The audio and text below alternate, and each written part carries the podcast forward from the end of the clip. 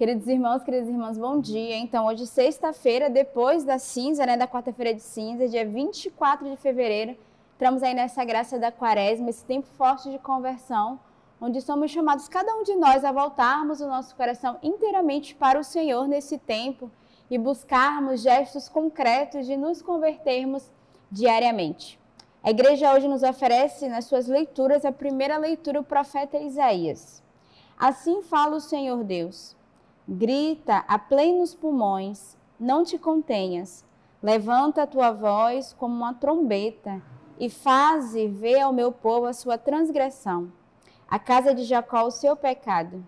E, no entanto, eles me buscam todos os dias, mostram interesse em conhecer os meus caminhos como se fosse uma nação que pratica a justiça, que não abandona o direito estabelecido pelo seu Deus pedem leis justas, mostram interesse em estar junto de Deus e perguntam: por que temos jejuado e tu não o vês? Temos mortificado as nossas almas e tu não tomas conhecimento disso? A razão está em que no dia mesmo do vosso jejum correis atrás dos vossos negócios e explorais os vossos trabalhadores. A razão está em que jejuais para entregar-vos a contendas e rixas para ferirdes com punho perverso. Não continueis a jejuar como agora, se quereis que a vossa voz seja ouvida nas alturas. Por acaso é este o jejum que escolhi? Um dia em que o homem mortifique a sua alma? Por acaso a esse inclinar de cabeça como um junco, a esse fazer a cama sobre o pano de saco e cinza? Acaso é a isso que chamais jejum e dia agradável ao Senhor? Por acaso não consiste nisto o jejum que escolhi? Em romper os grilhões da iniquidade, em soltar as ataduras do jugo, e pôr em liberdade os oprimidos e despedaçar todo o jugo? Não consiste em repartires o teu pão com o faminto, em recolheres em tua casa os pobres desabrigados, em vestires aquele que vês nu e não te esconderes daquele que é a tua carne? Se fizeres isto, a tua luz romperá como a aurora. A cura das tuas feridas se operará rapidamente. A tua justiça irá à tua frente e a glória do Senhor irá à tua retaguarda. Então clamarás e o Senhor responderá. Clamarás por socorro e ele dirá: Eis-me aqui.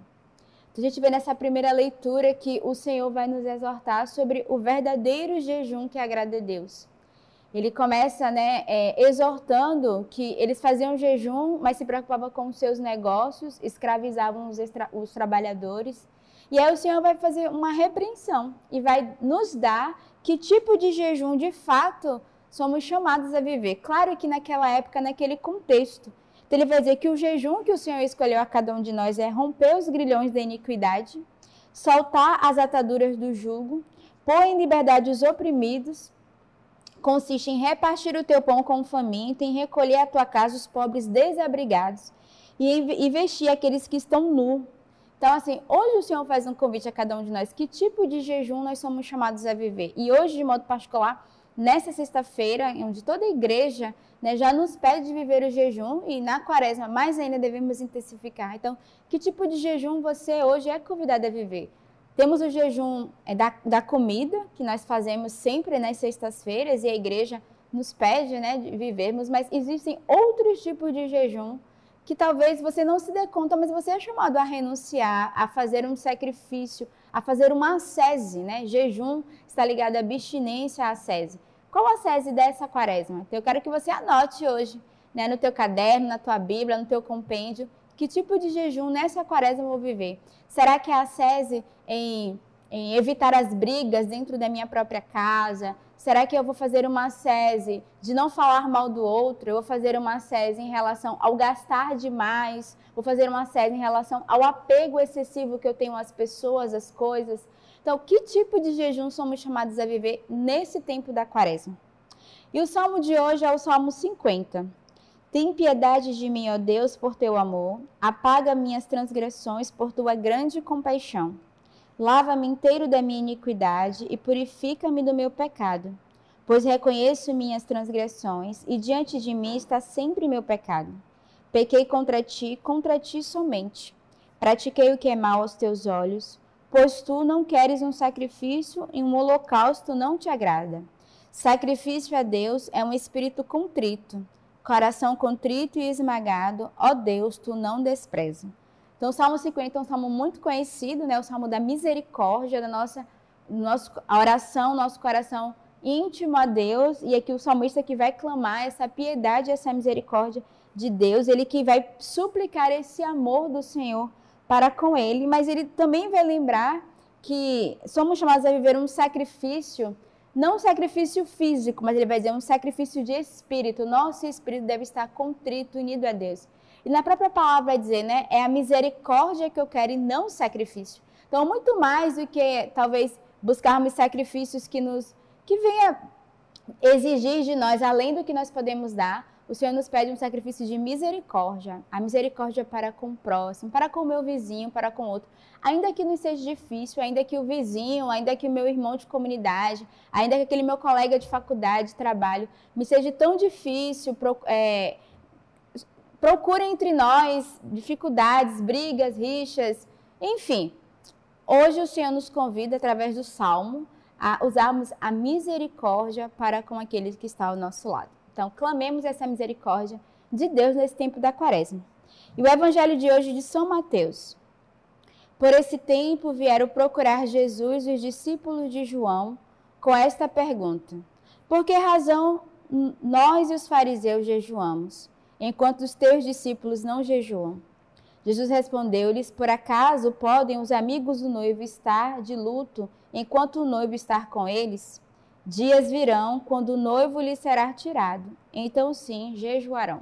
Tem uma continuidade, né? O Evangelho faz toda essa ligação com a primeira leitura e o Salmo, desse convite ao jejum, mas também aqui o Senhor vai nos lembrar dos momentos oportunos e inoportunos, né? Então aqui ele está com o noivo, ele vai dizer: Como é que eu estou com o noivo na festa e vou jejuar? Aqui não era o jejum de comida que Jesus estava vivendo, mas talvez o jejum no seu coração e na sua alma. Então, certamente há momentos que não vamos poder é, viver o jejum físico ali, o jejum do alimento, mas talvez o jejum da contrição da nossa alma, o jejum da, de fazer a unidade, porque precisamos de fato, e esse ano é o ano da unidade, né, unidos na misericórdia. Talvez é um jejum que o Senhor vai te pedir fazer uma renúncia de não sair da unidade, mas ao contrário, o teu jejum este ano vai ser buscar a unidade diariamente, buscar a comunhão. E é isso que o Senhor nos pede nesse tempo da quaresma. E o ofício das leituras hoje que a igreja nos dá é das homilias do Peseudo Crisóstomo. A oração é a luz da alma. A oração, o diálogo com Deus, é um bem incomparável porque nos põe em comunhão íntima com Deus. Assim como os olhos do corpo são iluminados quando se recebem a luz, a alma que se eleva para Deus é iluminada por sua luz inefável. Falo da oração que não é só uma atitude exterior, mas que provém do coração e não se limita a ocasiões ou horas determinadas, prolongando-se dia e noite sem interrupção. A oração é a luz da alma, o verdadeiro conhecimento de Deus, a mediadora entre Deus e os homens. Pela oração, a alma se eleva até aos céus e une-se ao Senhor num abraço inefável. Como uma criança que chorando chama sua mãe, a alma deseja o leite divino, exprime seus próprios desejos e recebe dons superiores a tudo que é natural e visível. Então, o convite a nós nesse início de quaresma é essa intimidade com Deus, é a vida de oração. Porque a oração, diz a leitura hoje, é a luz da nossa alma.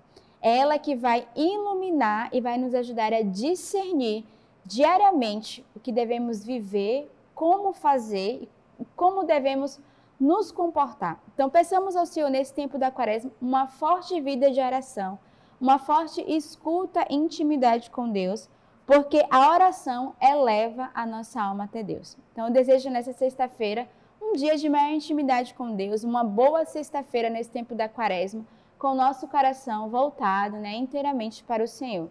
Que Deus os abençoe.